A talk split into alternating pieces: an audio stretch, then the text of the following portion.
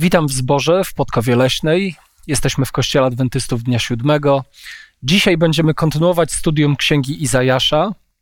Temat dzisiejszego studium to Szlachetny Książę Pokoju.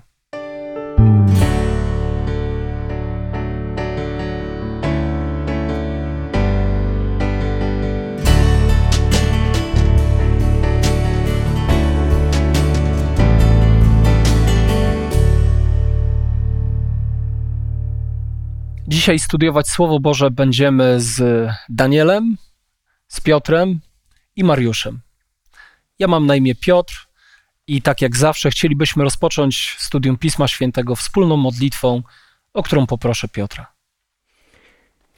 Ukochany i dobry nasz Panie i Boże, tak bardzo ważne tematy chcemy poruszać dzisiejszego dnia i pragniemy, aby Duch Twój Święty był pośród nas obecny, aby był obecny również z tymi osobami, które będą to odbierały.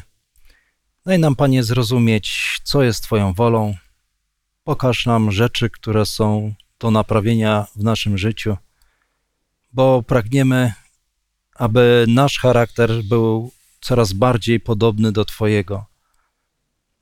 Wierzymy, że Twoja ręka będzie nas strzegła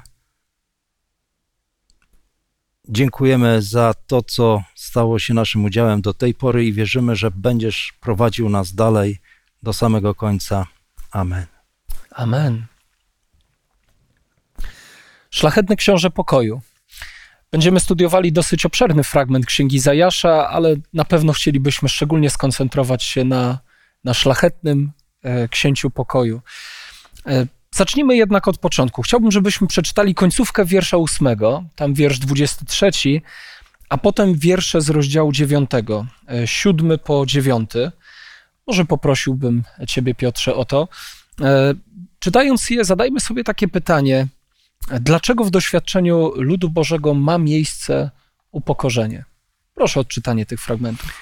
Jak w przeszłości prowadził Pan, sprowadził Pan hańbę na ziemię Zebulona, na ziemię Naftalego, tak w przyszłości okryje chwałą drogę morską, za Jordanię, okręg pogan. Pan zesłał słowo przeciwko Jakubowi, a ono spadło na Izraela. I poczuł je cały lud Efraima i mieszkańcy Samarii, którzy w pysze i wyniosłości serca tak mówią – Mury z cegły runęły, zbudujemy je z kamienia. Sykomory wycięto, zasadzimy cedry. Tak. No właśnie. Czytamy tutaj, jak w przeszłości sprowadził Pan hańbę na ziemię Zebulona. Inne przekłady y, używają tutaj terminu upokorzenie. Dlaczego upokorzenie? Lud Boży ma takiego władcę, a tutaj takie doświadczenie. Proszę bardzo, Daniel.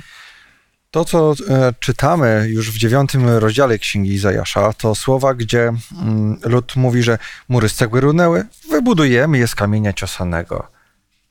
Widzę tutaj taką postawę człowieka bardzo pyszną. Pan Bóg mhm. zapowiada pewną karę, a człowiek się z kolei tym za bardzo nie przejmuje. Pan Bóg nam zabierze, nie szkodzi, odbudujemy. Zero przejmowania się. Widzę właśnie mm, tą ludzką pychę, ale myślę, że pycha nie jest jedynym e, powodem. Mhm. Mhm. Tutaj właśnie e, to słowo upokorzenie może kojarzyć się bardzo negatywnie, e, a przecież mamy bardzo pozytywnego Boga. E, chciałbym przeczytać dwa fragmenty z Psalmu 119. Kiedyś pewien znajomy wierzący zwrócił mi na nie uwagę i powiem szczerze, że bardzo spowodowały, że bardzo inaczej spojrzałem na, na to doświadczenie upokorzenia. Czytam z Psalmu 119, e, wiersz 67, mm, a potem 71. Zanim zostałem upokorzony, błądziłem, ale teraz strzegę Twego słowa. I wiersz 71. Dobrze mi, żem został upokorzony, abym się nauczył ustaw Twoich. E ale chciałbym, żebyśmy popatrzyli jeszcze raz na ten 23 wiersz z rozdziału 8, bo on w sumie nie tylko mówi o upokorzeniu, mówi o czymś jeszcze. Danielu, mógłbyś raz jeszcze go przeczytać? Oczywiście. Lecz nie będzie zaćmione to, co znosi ucisk. Jak w przeszłości sprowadził Pan hańbę na ziemię Zebulona i na ziemię Naftalego, tak w przyszłości okryje chwałą drogę morską za Jordanię i okręg Pogan. Czy lud Boży może spodziewać się tylko doświadczenia upokorzenia? E, Ten fragment to jest tak na dobrą sprawę mm, dalsza część e, poprzednich naszych rozważań. Mhm. E, I wśród badaczy Biblii te rozdziały z księgi Izajasza, myślę tutaj o rozdziałach od 7 do 12 włącznie, Mhm. są nazwane taką księgą Emanuela. Mhm. E, A jeżeli tak, to znaczy, że mówimy o działaniu Boga. Mhm. E, I myślę, że to się wszystko mieści w tym działaniu, działaniu Boga, w którym rzeczywiście widzimy to, że Bóg zauważa ludzkie grzechy i nie zostawia ich, bo one niszczą człowieka. Trzeba coś zrobić. I będziemy mówili o tym, co Bóg robi. Natomiast e, przepiękne jest właśnie to, że w przekładzie e, Pisma Świętego, z którego korzystam, a jest to przekład Ewangelicznego Instytutu Biblijnego, ten werset 23 zaczyna się słowami lecz nie skończy się na ciemności. Mm. E, Szczególnie w kontekście właśnie tych, tych poprzednich wersetów nie skończy się na ciemności. Co jest dalej powiedziane? Bo jak czas przeszły sprowadził hańbę na ziemię Zebulona, ziemię Naftalego, tak późniejszy okryje chwałą drogę morską i tak dalej, i tak dalej. A więc możemy spodziewać się rzeczy dobrych. Dobrych to nie znaczy, że zawsze przyjemnych dla tych ludzi, o których teraz czytamy, ponieważ brną w rzeczach naprawdę złych, Mhm. ale jest to księga Emanuela. I jak mamy to na myśli, to widzimy, że Bóg zrobi wszystko, żeby postawić rzeczy na właściwym miejscu. Dziękuję bardzo. Y, Przeczytajmy wobec tego kolejne wiersze, y, tutaj z rozdziału dziewiątego, y, może od pierwszego aż do szóstego, cały ten fragment. I chciałbym zapytać właśnie, już tu nawet zostało to troszkę wyprzedzone, ale pojawia się tu szczególna postać w kontekście tej chwały, w kontekście radości. Przeczytajmy ten fragment i spróbujmy powiedzieć coś więcej, czy, czy wyłuskać te informacje, które na temat tej postaci są nam tutaj dostarczone. Proszę jednego z Was o przeczytanie. Rozdział 9 od 1 do 6.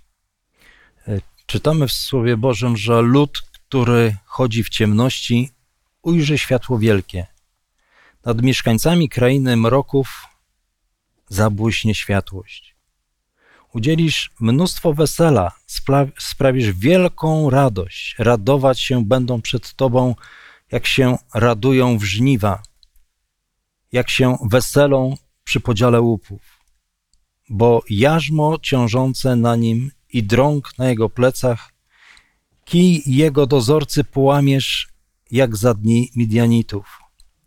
Gdyż każdy but skrzypiący przy chodzie i płaszcz krwią zbroczony pójdzie na spalenie na pastwę ognia. Albowiem narodziło się, narodził się nam syn, albowiem dziecię narodziło się nam syn, jest nam dany, spocznie władza na jego ramieniu, nazwą go cudowny doradca, Bóg mocny, Ojciec odwieczny, Książę pokoju. Potężna będzie władza i pokój bez końca na tronie Dawida w jego królestwie, gdyż utrwali ją i oprze na prawie i sprawiedliwości, odtąd aż na wieki. Dokona tego żarliwość Pana zastępów. Dziękuję. E, Mówiliśmy o upokorzeniu, mówiliśmy o chwale. Jesteśmy w gruncie rzeczy w okresie historycznym, to jest końcówka VIII wieku e, przed naszą erą.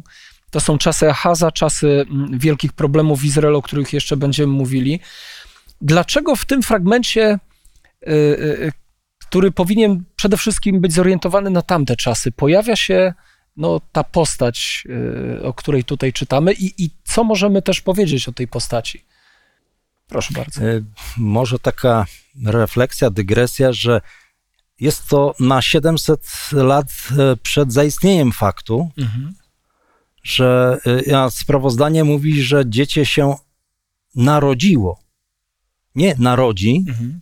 I to jest ciekawe, że Bóg patrząc perspektywistycznie do przodu, ma rozwiązania, które są 700 lat do tyłu. Bóg mówi o, o swoim synu, chociaż tu nie pada imię Jezus, to trudno skojarzyć to imię z kimś, bo to jest przecież Bóg mocny, to jest e, Ojciec odwieczny. To jest też dziwne, że syna można nazwać Ojcem odwiecznym. E, w każdym bądź razie no, jest tak mocne przesłanie wskazujące na Jezusa, który był, jest i będzie rozwiązaniem czy to problemów Izraela, czy to ludzi żyjących w XXI wieku, nas dzisiaj. E, Jezus tym rozwiązaniem był, jest i będzie. Dziękuję. E, ludzie w przeszłości dyskutowali nad tym, kto w ogóle może wypełniać to proroctwo. E, I były różne głosy. No na pewno jednym z takich było to, że może wypełnieniem tego właśnie, tej zapowiedzi są narodziny Hiskiasza, mhm. Syna Achaza. No ale rzeczywiście, jak spoglądamy na ten opis, to wychodzi ponad te ramy człowieka ponad ramy władcy, największego władcy na tej ziemi, prawda? No bo my tutaj mówimy o, o konkretnych zwrotach, Bóg mocny, Ojciec odwieczny, ale jeżeli czytamy nawet werset szósty, który mówi, wielką będzie miał władzę, pokój trwać będzie bez końca, mhm. no to przepraszam, kto zaprowadził, czy zaprowadzi pokój, który się nigdy nie skończy? Nigdy czegoś takiego nie było jeszcze przed nami w historii tej upadłej naszej planety. Więc naprawdę y, śmiało zwracamy i słusznie zwracamy uwagę na takie mesjańskie wypełnienie tego, co zostało tutaj zawarte. Mhm. Tak nawiasem mówiąc, nie wiem do końca, co mógł rozumieć z tego wszystkiego e, sam prorok Izajasz wtedy, kiedy te słowa tak. wypowiadał. Natomiast z całą pewnością ci, którzy żyli 700 lat później, chrześcijanie w natchnieniu Bożym, odnosili to ewidentnie mhm. do narodzin i działalności Mesjasza, E, który no, był tą światłością świata, sam tak o sobie mówił, i był tą światłością świata, która oświeciła e, pogan, tak jak tutaj czytamy, nawet ziemię Zebulona, Naftalego, drogę morską. Ta droga morska to jest taka droga, którą kiedyś, później już chociażby wędrowcy, krzyżacy, krzyżowcy, przepraszam, wędrowali po ziemi świętej. Mhm. Utarte szlaki, e, tymi drogami swego czasu chodził Jezus Chrystus. Mhm i zaczynał od Galilei, od ziemi Zebulona, od ziemi Naftalego. Ludzie to sko- po prostu skojarzyli od razu. Ale mówię, jesteśmy chyba dużo bardziej ubogaceni przez to zrozumienie Nowego Testamentu, wydarzeń, o których tutaj mówimy. Mhm. Dziękuję bardzo. Daniel? Dla mnie jest to niesamowite, co znajdujemy w dziewiątym rozdziale. Um, okoliczności historyczne, w których znajduje się Izajasz i jemu współcześni, mhm. to czas, kiedy lud Boży jest podzielony na dwa kraje, na Izrael, tą część mhm. północną, na Judę, tę część południową. Tak więc już tutaj widzimy e, pewne problemy na tle narodu. Jakieś waśnie wewnętrzne są między braćmi tak naprawdę. Być może jest to już czas, kiedy Asyria wchłonęła e, tą północną część e, Izraela. Może jeszcze nie, czyli zaraz to nastąpi, więc są trudne wydarzenia tuż przed e, ludem Bożym. Z kolei Juda sama w sobie też nie jest potężna um, i do tego w samej Judzie dochodzi do odstępstwa przecież religijnego, dochodzi do mhm. kultu bałwochwalczego, co też było i obec, obecne również w e, Izraelu, w tej północnej części. Tak więc jest wiele przesłanek takich bardzo negatywnych, co się dzieje i do tego to ciągłe zagrożenie, napięcie z powodu Asyrii, która rządzi na tych e, ziemiach wschodu w tym czasie. I szósty werset dziewiątego rozdziału mówi: Potężna będzie władza i pokój bez końca na tronie Dawida i w jego królestwie. Pan Bóg daje nadzieję. Pan mhm. Bóg daje nadzieję ludowi Bożemu, który teraz jest totalnie pogubiony i duchowo, i państwowo, narodo, narodowościowo, e, jeżeli tak też można to ująć. Tak więc Bóg kieruje pomimo trudnych czasów uwagę na nadzieję, którą daje, bo zna mhm. przyszłość. Dziękuję bardzo. Proszę, Piotr. E, moją uwagę zwróciło jeden z terminów, który odnosi się właśnie do Jezusa, między innymi Książę Pokoju, to jest też temat, który dzisiaj rozważamy, mhm. że w Jezusie, który jest księciem pokoju, on sam powiedział o sobie, że nie mniemajcie, że przyszedłem przynieść pokój, mhm. a miecz. I tu wydawałoby się dziwne, że w Jezusie można by upatrywać rozwiązania wszystkich problemów, ale to właśnie nie kto inny jak postać Jezusa, czy chrześcijaństwo jako takie budzi podziały pomiędzy ludźmi, czy to podziały w rodzinie między ojcem, e, matką, dzieckiem, e, małżonkiem. Tam są te rzeczy właśnie wymienione. Czasami to całe rodziny są skłócone na tle religii Mhm. księcia pokoju.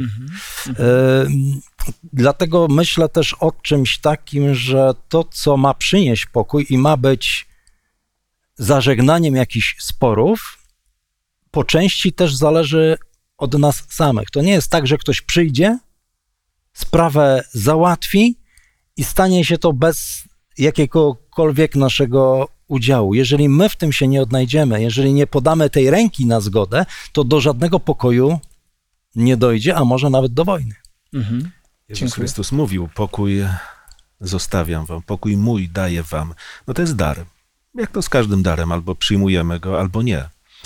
E, Natomiast ja jestem naprawdę niezwykle poruszony tym opisem, bo z jednej strony, tak jak tutaj zostało zauważone, mówimy o fatalnym duchowym stanie ludu Mhm. Bożego i tak cudowne przesłanie, słuchajcie. Mhm.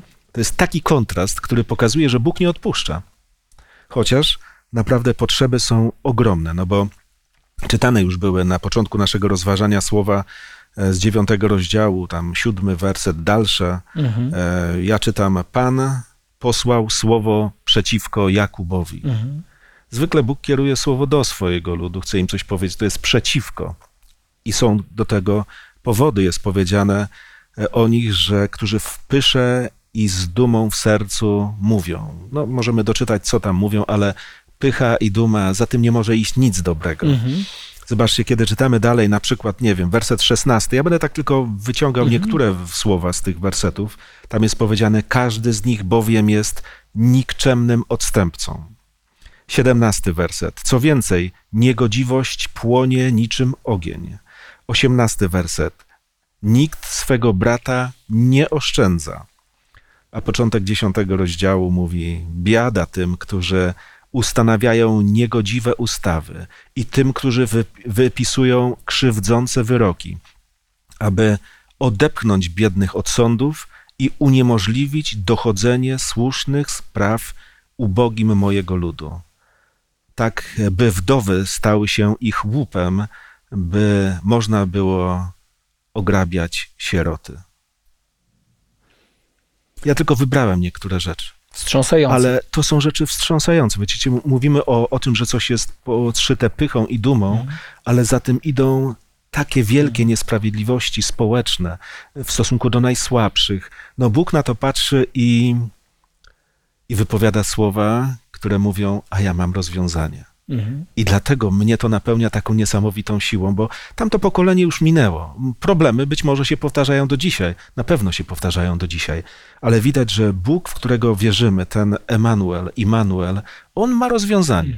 I to jest dla mnie naprawdę ogromną zachętą i taką siłą, żeby po prostu dzień przyjmować z nadzieją. Mhm.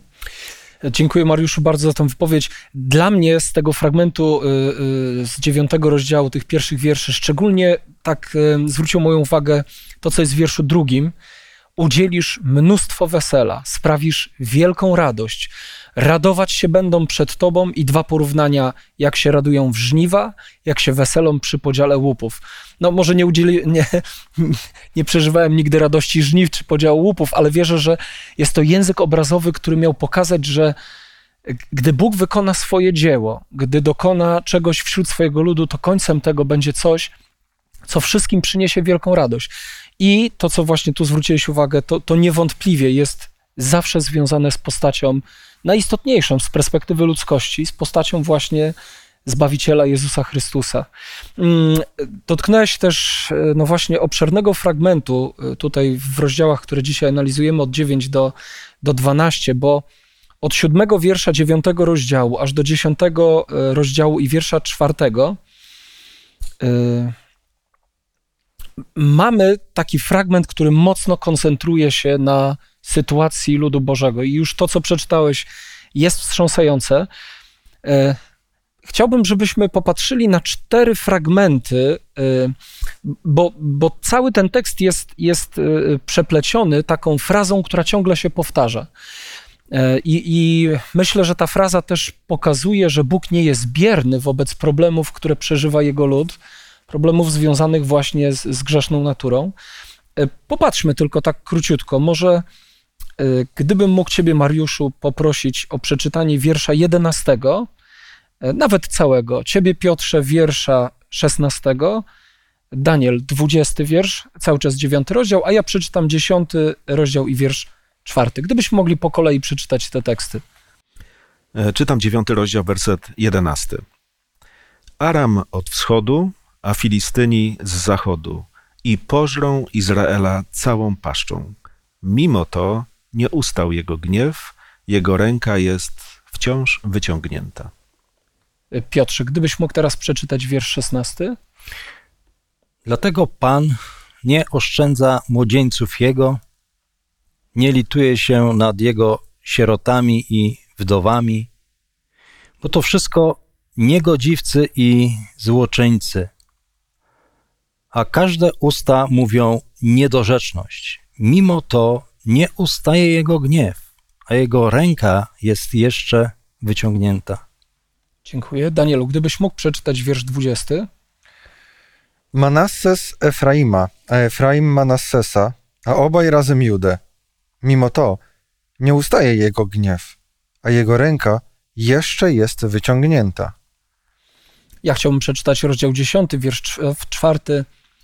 Pozostaje wam tylko skulić się wśród więźniów lub upaść wśród zabitych. Mimo to nie ustaje jego gniew, a jego ręka jeszcze jest wyciągnięta. E, Czytaliśmy może te wiersze, one nieco, nieco tak wyrwały nam pewne myśli z kontekstu, ale cały ten obszerny fragment przepleciony jest tą myślą. Mimo to nie ustaje jego gniew, a jego ręka jeszcze jest wyciągnięta. Jak powinniśmy rozumieć e, tą frazę, a jednocześnie e, w jakim świetle to stawia, stawia Boga, m, który no, no ma do czynienia ze swoim ludem w takiej kondycji? Zobaczcie, Bóg cały czas działa. Ktoś powie, no ale to jest gniew Boży. Ja może to tak zobrazuję takim przykładem, e, takim życiowym przykładem. Zwracasz się do kogoś, wiesz, że istnieje między tobą a, a, no, między tobą a kimś jest napięcie, no i chcesz porozmawiać i pytasz o co chodzi, a on mówi: Nie będę z tobą rozmawiał. To wolisz takie rozwiązanie, niż gdyby może w emocjach, ale po prostu wypowiedział to, co po prostu Mhm. czuje. Mhm. No ja bym wolał tę opcję właśnie takiej, której jednak widać chęć no, zrozumienia i, i oby jeszcze naprawienia danej sytuacji. I tutaj rzeczywiście widzimy Boga, który no przecież dopuszcza, e, to jest czas wielkich nieszczęść, które spadają na Izraela i ten gniew Boży nie ustaje. E, No i ktoś powie, powiedzieć może całe szczęście, że nie ustaje, że Bóg sobie nie odpuścił. Przecież co by było, gdyby nagle Bóg powiedział, no to ja ich zostawiam, no chcą żyć sami, niech są sami i, i to jest rozwiązanie? To jest dopiero tragedia. Mhm. Ja pozwólcie, że, że może jeszcze zwrócę uwagę właśnie na, na kilka wypowiedzi, gdzie w dziesiątym rozdziale, wersze, wersecie trzecim jest powiedziane między innymi, do kogo wówczas pobiegniecie po ratunek i gdzie wtedy zostawicie swoje bogactwo. Mhm. Albo jeszcze mocniejszy werset dwunasty, który mówi o tych często nieskutecznych próbach Pana Boga, gdzie czytamy, lud bowiem nie zwraca się do tego, którego smaga i nie szuka Pana zastępów. Mhm. A więc Bóg chce, żeby się ludzie do Niego zwrócili. No, czasami mamy nawet y, takie poczucie, jak trwoga to do Boga, Y, ale, ale i tego nie ma. Po prostu ten upór w trwaniu w złym jest konsekwentny, ale próby, żeby to przerwać ze strony Pana Boga, nie ustają. Też są konsekwentne. Konsekwentne. Chwała Bogu On nie to. przestaje być Bogiem, Mhm. prawda? I Mhm. to jest właśnie to. Mhm. Dziękuję. Daniel, proszę bardzo. Um, czytamy w tym dziewiątym i dziesiątym rozdziale e, informację o Panu Bogu, który z jednej strony jest tym, który daje nadzieję, tak jak wcześniej też powiedziałem, jak wcześniej nakreśliliśmy. Pan Bóg daje nadzieję, Pan Bóg pokazuje, że będzie lepiej, że przeprowadzi z tego kryzysu. Um, ale z drugiej strony widzimy tego samego Boga, który dając te piękne nadzieje i obietnice, mówi, że musi przeprowadzić dyscyplinę na Izraelu, na swoim ludzie.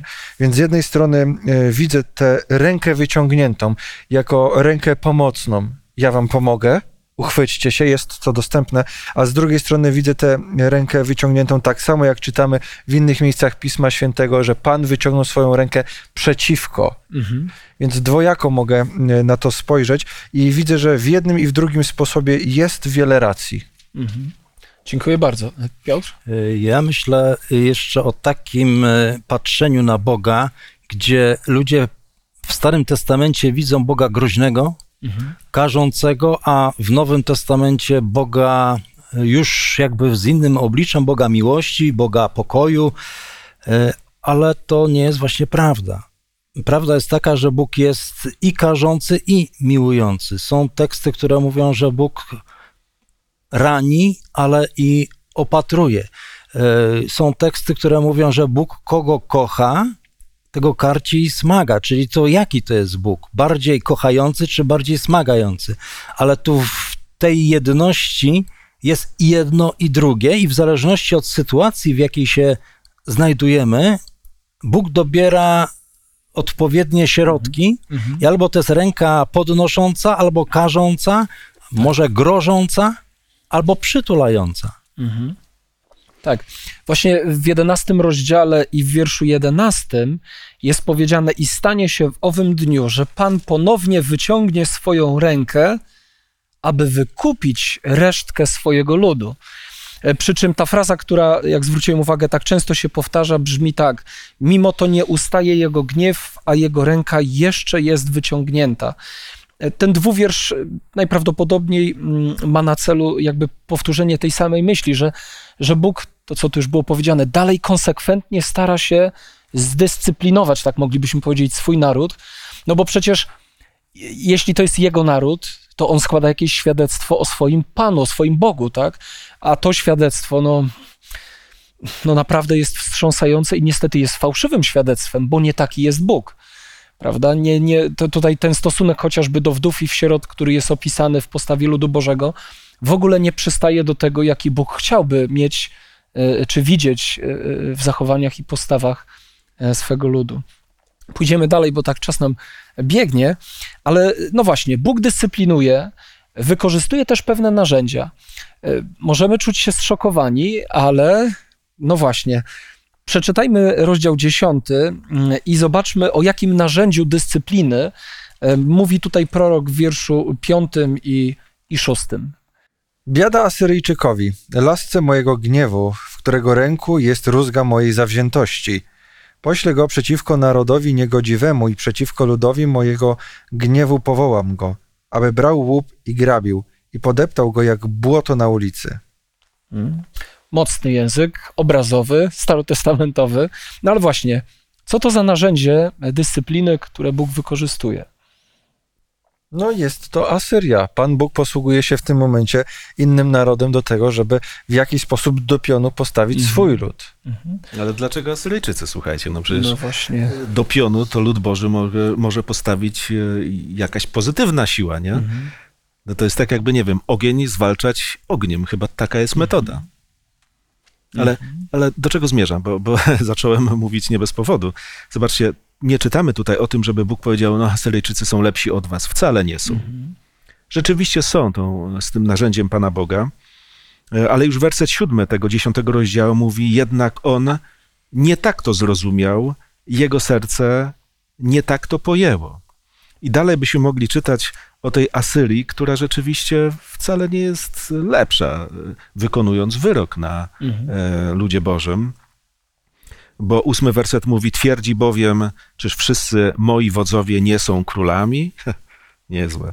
Albo dalej byśmy mogli czytać w całym tym rozdziale, werset 13, ponieważ powiedział, uczyniłem to mocą mojej ręki, dzięki mojej mądrości, zniosłem granice, splądrowałem ich skarbce, powaliłem.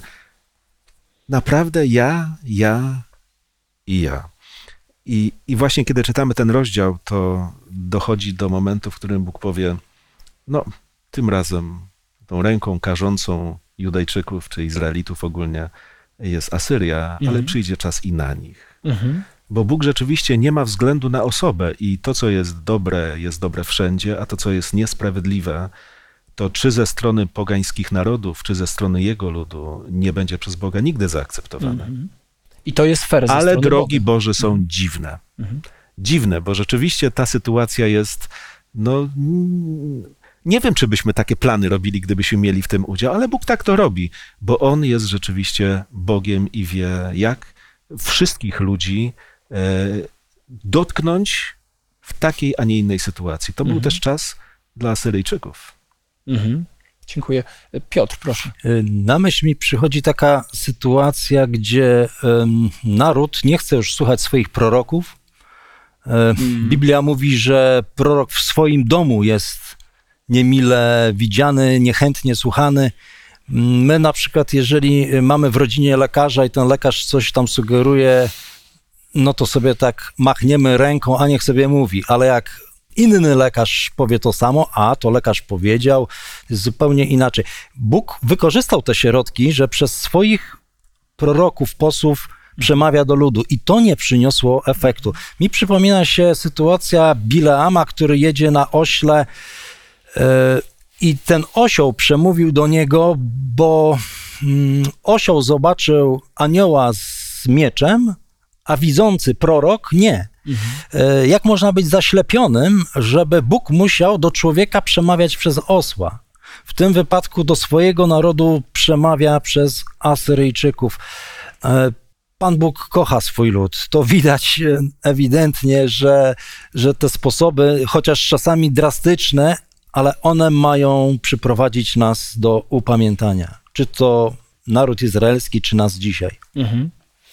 E, Dzisiaj, e, kiedy są prowadzone rozmowy na temat wychowania, dyscypliny, też mam dwie córki, więc takie rozmowy no, niejednokrotnie prowadzimy e, wraz z żoną, to zdecydowanie sięgamy po inne środki niż na przykład te środki, o których opowiadała mi moja mama, jak jej tata, jakie jej tata wykorzystywał. E, Akurat moja mama w pewnych momentach też czasem takie mocne, zdecydowane środki e, wykorzystywała.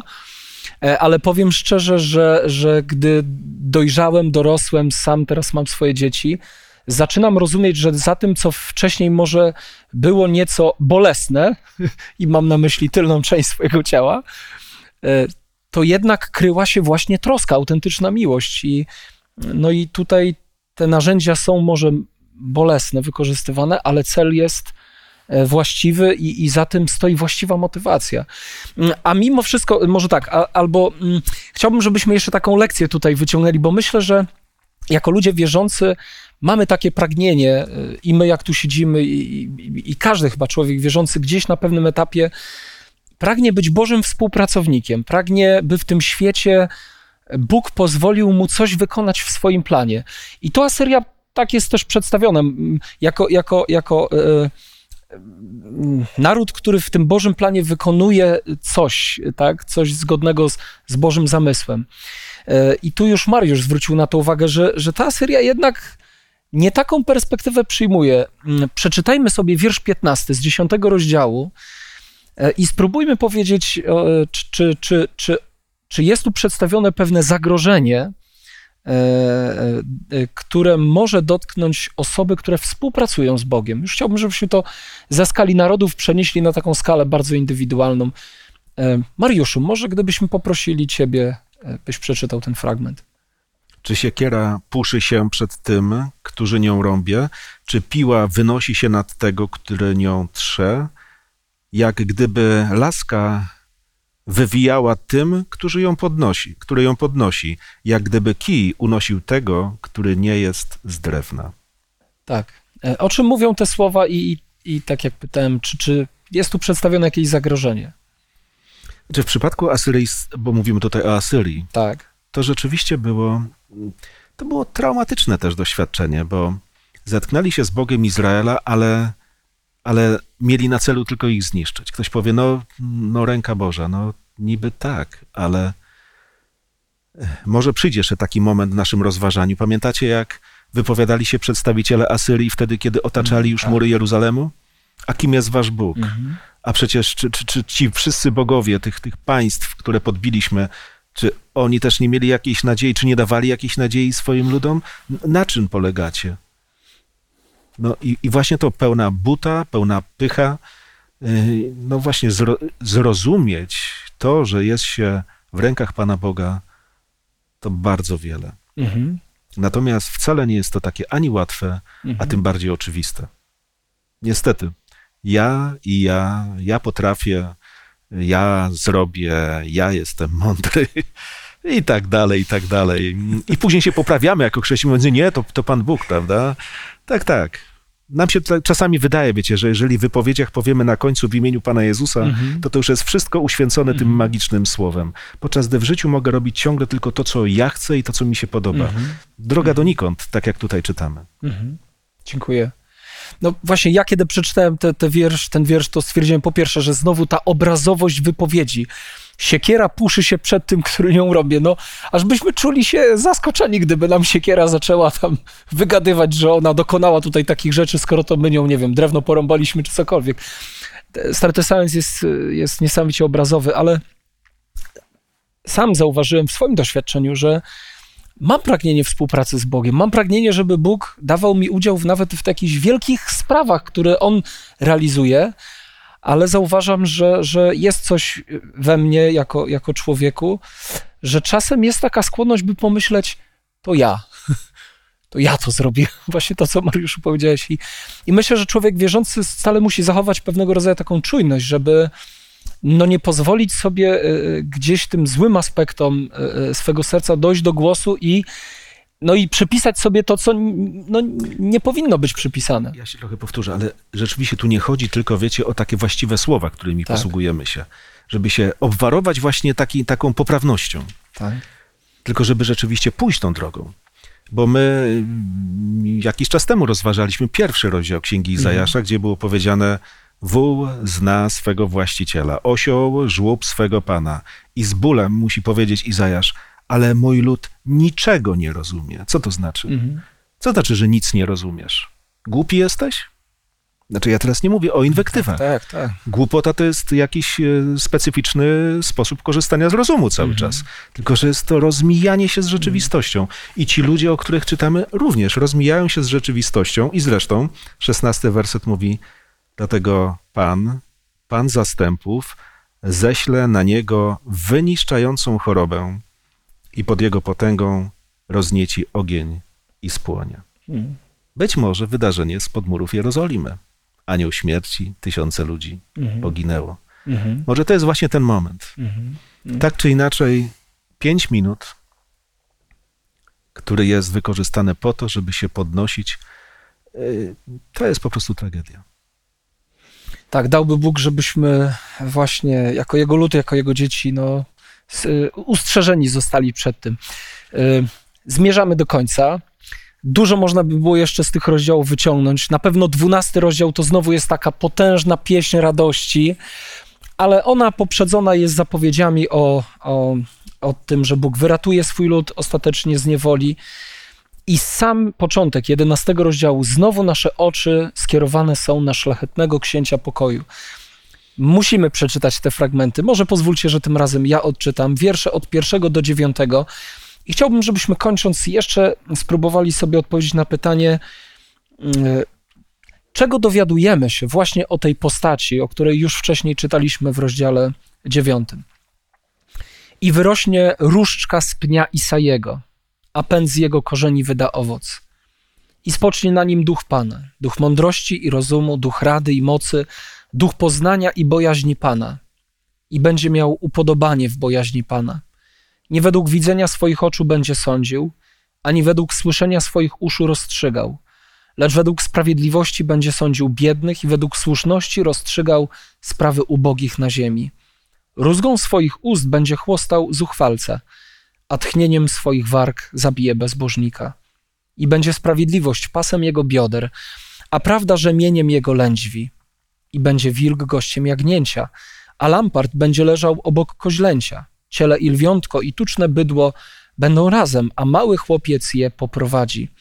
Krowa będzie się pasła z niedźwiedzicą. Ich młode leżeć będą razem, a lew będzie karmił się słomą jak wół. Niemowlę bawić się będzie nad jamą żmii, a do nory węża wyciągnie dziecię swoją rączkę. Nie będą krzywdzić ani szkodzić na całej mojej świętej górze, bo ziemia będzie pełna poznania Pana, jakby wód, które wypełniają morze. O czym czytamy, o czym słyszymy tutaj w tych fragmentach? Czytaliśmy o królach. Mhm. Mamy kolejnego, zupełnie innego króla. Mhm. Czytaliśmy o głupich wyborach Achaza. To jest ktoś, kto dokonuje mądrych wyborów, Mhm. ktoś, kto sądzi sprawiedliwie, ktoś, kto właściwie ocenia, właściwie rozumie, a na dobrą sprawę doprowadza w końcu do sytuacji, w której największe antagonizmy, które sobie wyobrażamy na Ziemi, lew i wół, będą razem mogły przebywać koło siebie. Mhm. Niebywałe działanie, które rzeczywiście może zabezpieczyć tylko ten król, e, nie Achaz, ani inny władca Asyrii czy kogokolwiek. Dziękuję bardzo. Daniel? Ten książę pokoju, o którym tutaj czytamy w 11 rozdziale, jest scharakteryzowany tak, mm, że wychodzi naprzeciw tej pysze, o której mówiliśmy w postawie Izraelitów, czy też w Mhm. postawie Asyryjczyków. To jest y, ten, który jak czytamy y, w 11 rozdziale, y, będzie miał bojaźń Pana, będzie miał upodobanie w tej bojaźni. Nie będzie sądził według tego, co sam uzna za mądre, nie będzie rozstrzygał według tego, co sam uzna za e, sprawiedliwe, tak jak się to działo w Izraelu. Więc em, ten książę pokoju jest postacią, która tak naprawdę wprowadzi zupełnie nowy stan, całkowitą odnowę, mm, e, byśmy mogli powiedzieć, odrestaurowanie tego zepsutego stanu, który znajdujemy czy to w sercach Izraelitów, czy nawet w samym państwie asyryjskim, ale Asyryjczyków zostawmy, bo mówimy o ludzie Bożym. My też jesteśmy ludem Bożym i to jest piękne dla mnie, że patrząc na jedenasty rozdział i odnajdując w nim Jezusa Chrystusa, widzę, że Jezus Chrystus może być dla mnie wzorem, na którym spoczywa duch Pana, od którego mogę się uczyć, do którego stóp mogę przyjść i wszelkie wady swojego charakteru, tak jak ta pycha, jak ta buta, mm, jak wszelkie inne rzeczy, mogę mu oddać i powiedzieć, to teraz ty mnie naucz, Mhm. bo wiem, że ty uczysz i postępujesz tak, jak Panu się podoba. Bądź moim przewodnikiem. Dziękuję bardzo. Proszę Piotr.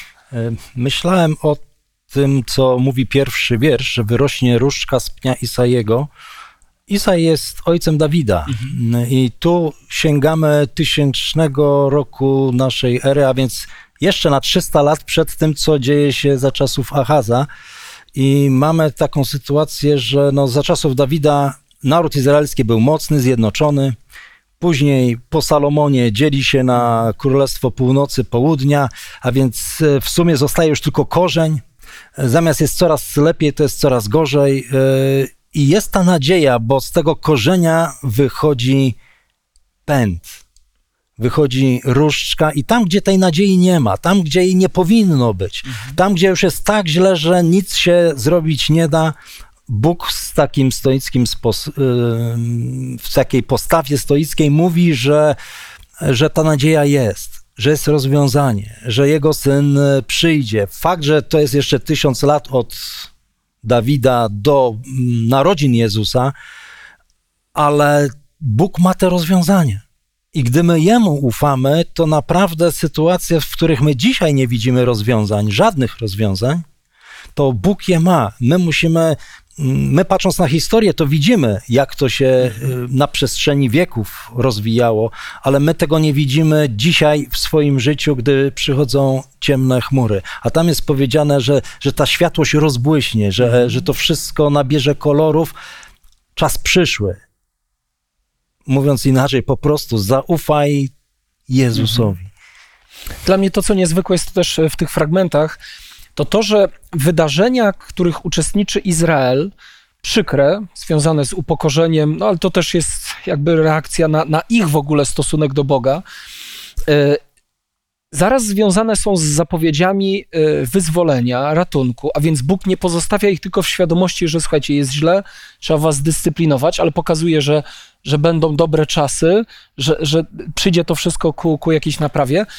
Ale w tym wszystkim nagle pojawiają się właśnie zapowiedzi mesjańskie, zapowiedzi związane z Jezusem, jak gdyby od tej bardziej lokalnej e, sprawy, problemów, e, e, Bożych, bo, Bożej próby jakby ratowania sytuacji, nasz wzrok jest przeniesiony ku sprawom bardzo uniwersalnym, bo przecież Jezus Chrystus jest rozwiązaniem ostatecznym dla wszystkich ostatecznie problemów, z jakimi mamy do czynienia na tej ziemi i rozwiązaniem, no właśnie, globalnym dla, dla ludzi wszystkich czasów i ze wszystkich miejsc.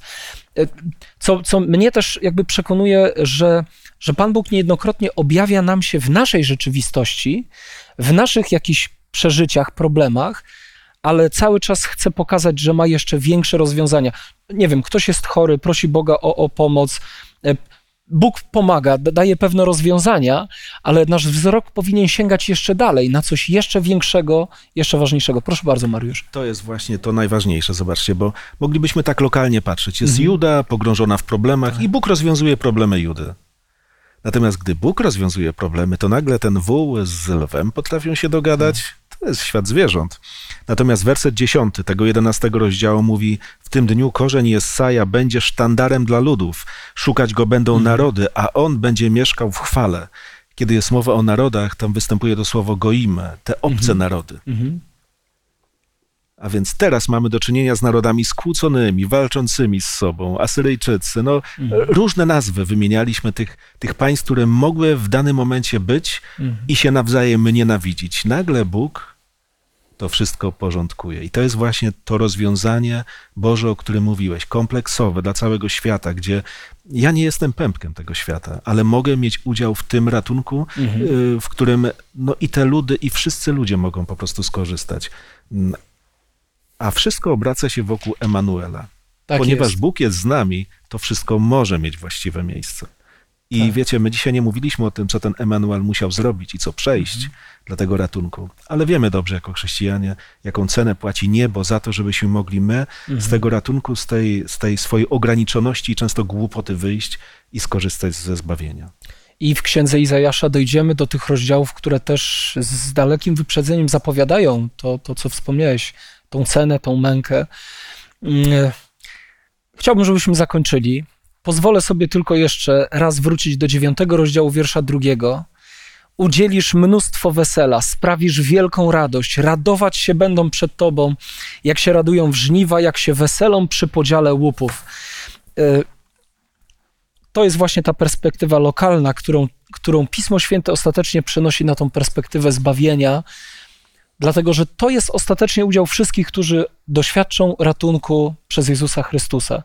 Wieczna radość i to radość, którą ciężko jest nawet dzisiaj sobie wyobrazić.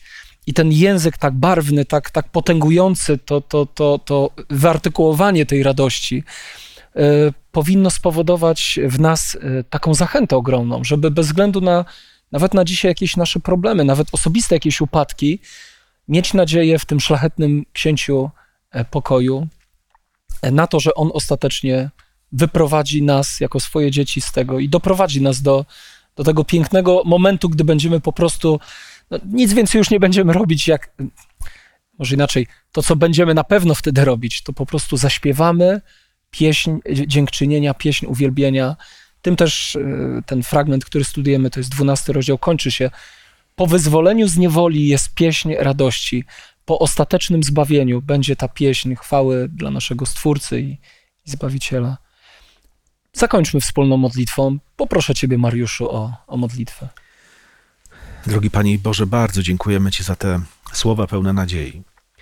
Słowa, w których widzimy, jak łatwo i jak daleko można odejść od Ciebie, jak można się zagubić, jak walczysz o każdego z nas.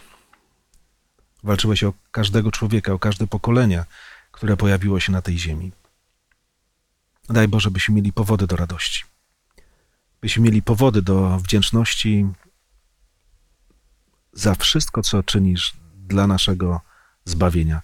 W imieniu Pana Jezusa prosimy o to. Amen. Amen.